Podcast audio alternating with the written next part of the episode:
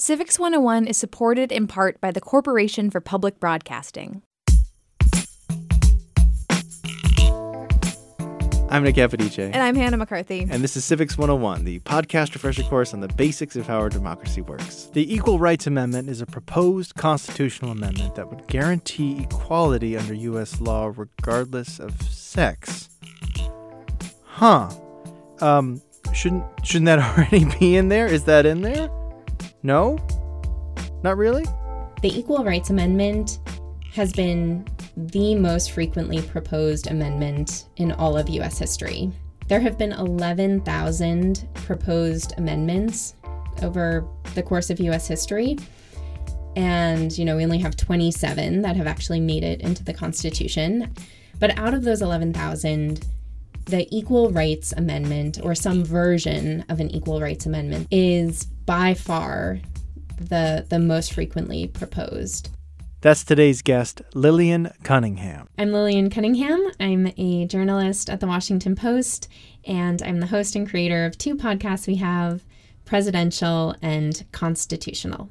Lillian Cunningham, who also goes by Lily, is joining us to explain the ERA and why, almost a century after it was first proposed, we're hearing about it again in the news right now. We're all in danger. You gotta hear what I have to say, cause you know what's gonna happen if they pass the ERA. There will Still today, in 2018, women are not given equal rights and protections under federal law.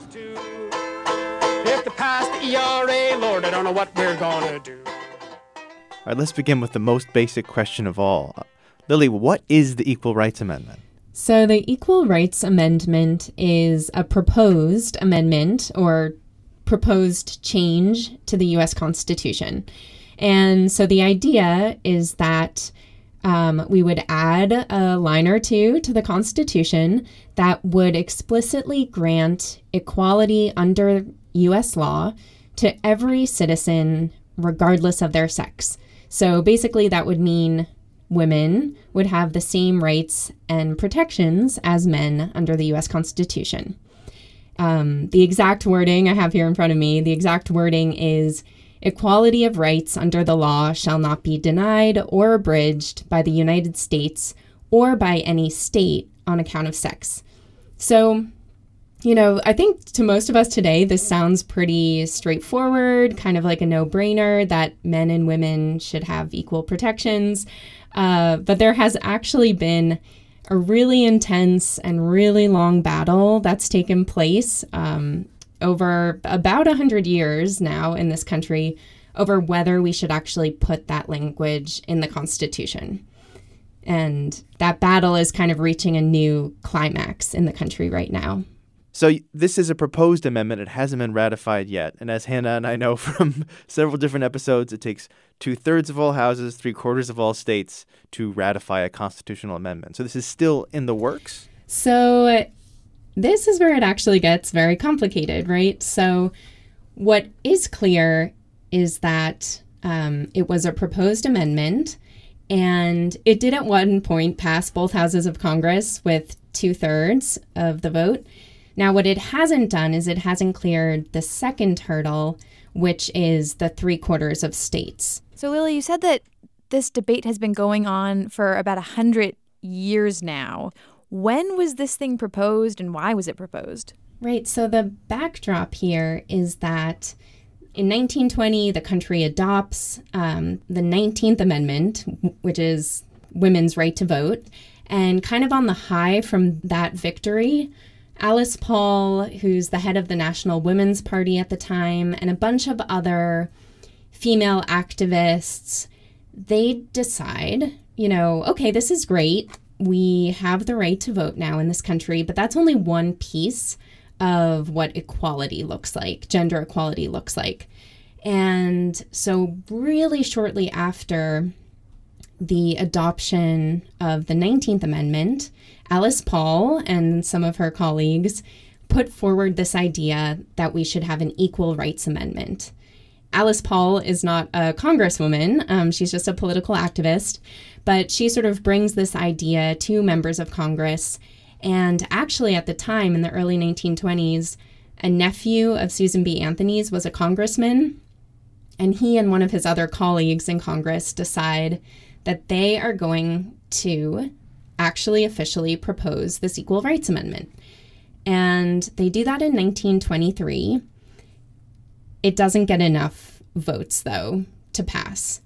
And they try again the next year and the next year. And every single year from 1923 onward, an equal rights amendment is proposed in Congress, but it just doesn't have enough momentum to get anywhere until about 1970. And that's then when the story changes, and we suddenly see 50 years after it's first proposed, we finally see it pass both houses of Congress. So, what is going on in the early 1970s? Why does the story suddenly change after 50 years?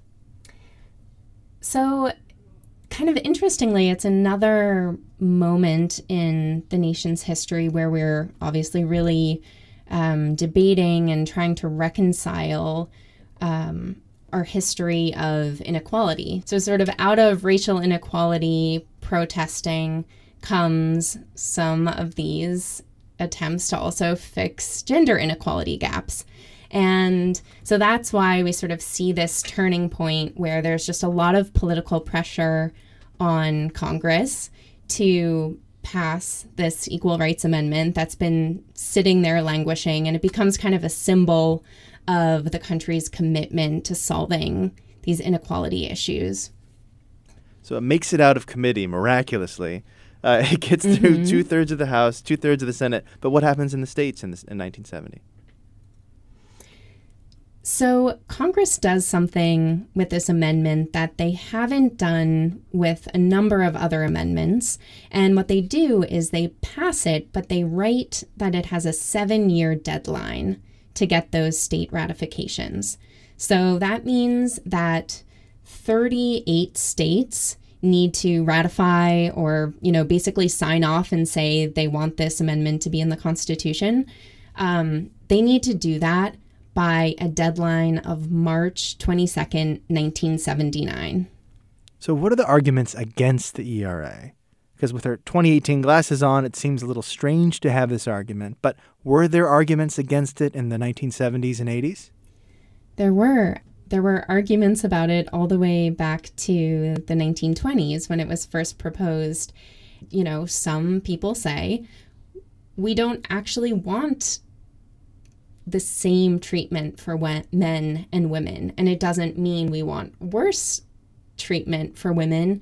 But, you know, a lot of the people actually who opposed the Equal Rights Amendment were other women.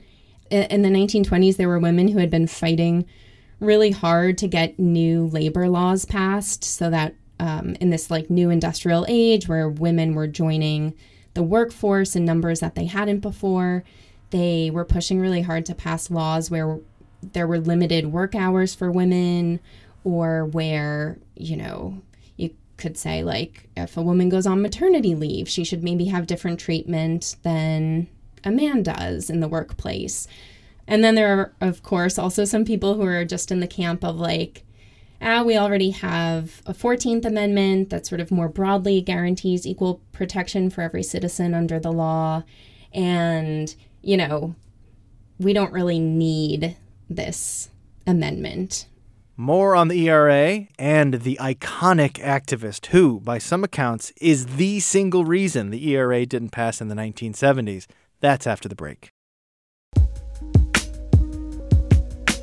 Welcome back to Civics 101. We are here with Lillian Cunningham, journalist with the Washington Post and host and creator of two of their podcasts, Presidential and Constitutional. I'm Nick Capodice here with Hannah McCarthy. So, in the 70s and the 80s, who was leading the charge against this Equal Rights Amendment? So the main figure is this woman Phyllis Schlafly, and she is she's a lawyer and she's also a conservative political activist. And she is one of these women who very much felt that women should be treated differently under the law. Yeah, and we've actually dug up some audio here of Phyllis Schlafly speaking about her views on the ERA. I, uh, when my youngest daughter became 18, and I realized that what these people really wanted was to take my five, five foot two little girl and treat her just like a man and draft her and put her in basic training and teach her to kill and send her out into our country's wars just like the men. Yes, I do get emotional about that. The uh, gender free advocates have brought about a very cutthroat censorship of the elementary school textbooks so that they are eliminating all pictures of women in the home and women with babies. Now, I believe that strong nations depend upon strong families and that child care should not be primarily a governmental function. Mrs. Schlafly, in a well organized and financed campaign, has been flying around the country inspiring opposition groups such as this one in Dade County. The anti amendment mail started coming in. At least in the kind of simple telling of this story, she's kind of the main reason why um, everyone who supported the ERA feels that they weren't able to get the 38 states they needed by the seven year deadline you know, for every pro ERA campaign that was mounted, there was Phyllis Schlafly with a anti ERA campaign competing against it and, and cutting into its momentum. So I have two questions about where the amendment stands now. And the first is what would be the tangible effects if it were to be ratified? So there are people who say at this point, the ERA is more symbolic than anything else, that it's important for us to put it in the Constitution because it's important for us to acknowledge as a country that we have gender equality, but that in practice, you know, we've already kind of set up a legal system that can, you know, account for and protect women. So that some people say not much will change other people, of course, the ones who are, you know, out there right now advocating for it, they say it could have an effect on things like equal pay in the workplace for women. It could mean that women or actually men um, couldn't be charged, you know, different insurance premiums, um, health insurance, car insurance, things like that, if, uh, you know, just based on their gender. Um, it could have some kind of future effect on parental leave. So we don't really know all of the ways that it might play out. And that's, you know, we won't know, even if it does eventually make it into the Constitution, we won't have an answer right away, of course, because all of that sort of then gets set over time and Supreme Court cases kind of set the precedent for how they're going to how they're going to read that constitutional amendment it strikes me that it's it's hard to overturn what the Constitution says, but it's not quite so hard to overturn what a law says. Absolutely. You know, with the exception of prohibition, where we put that into the Constitution and then repealed it eventually, no other constitutional amendment in our history has been repealed. And it is the most permanent way we have of fixing something into, you know, the governing structure of our country. So it kind of buffers it from the winds of any particular political climate or, you know, president in office or Congress leaning this way or that way. Um, absolutely. Yeah, that I think is one of the strongest arguments there is for why it, it would make a difference if we put it in the Constitution. And I guess the biggest question for me is what's going on right now with the Equal Rights Amendment? Why, why is it coming into the news as we speak? That's the kind of curious and exciting and interesting thing right now is that the deadline, the original deadline Congress set was 1979. And by 1979, 35 of the 38 states that needed to ratify it had ratified it. So they were three states away from getting it officially into the Constitution. So Congress decides they're going to extend the deadline by three years until 1982 and give some of these straggler states a chance to ratify it so they can get the three more that's needed which was a controversial move at the time. So the second 82 deadline comes along, they're still at 35 states, and it's, you know, kind of just pronounced dead. Like Congress doesn't extend another deadline. And the idea is that, okay, if we want an equal rights amendment, we now need to go back to square one. It will need to be proposed in Congress again, passed by Congress again, sent to the states, all the states again. So there are people today who say the ERA is actually dead. That's it, it's done. Well, other people say, you know, I don't think so. I think if we still get three more states, we could go to Congress and say, hey, we have the 38 states we finally need. If you, as Congress, had the right to put a deadline on it in the first place and put an extension on the deadline, then you have the ability, kind of after the fact, to go back and say, okay, we're going to sort of waive that original deadline and we're going to honor the the rest of the state ratifications. So there are people who have since 1982 been kind of quietly pushing to get the other three states to ratify it so that we, you know, as a country could then have to sort of force Congress's hand to decide, you know, what are they going to do? Um, and what's happened is that last year, Nevada, kind of out of the blue, passed it or they ratified it. Their state legislature decided to ratify the Equal Rights Amendment.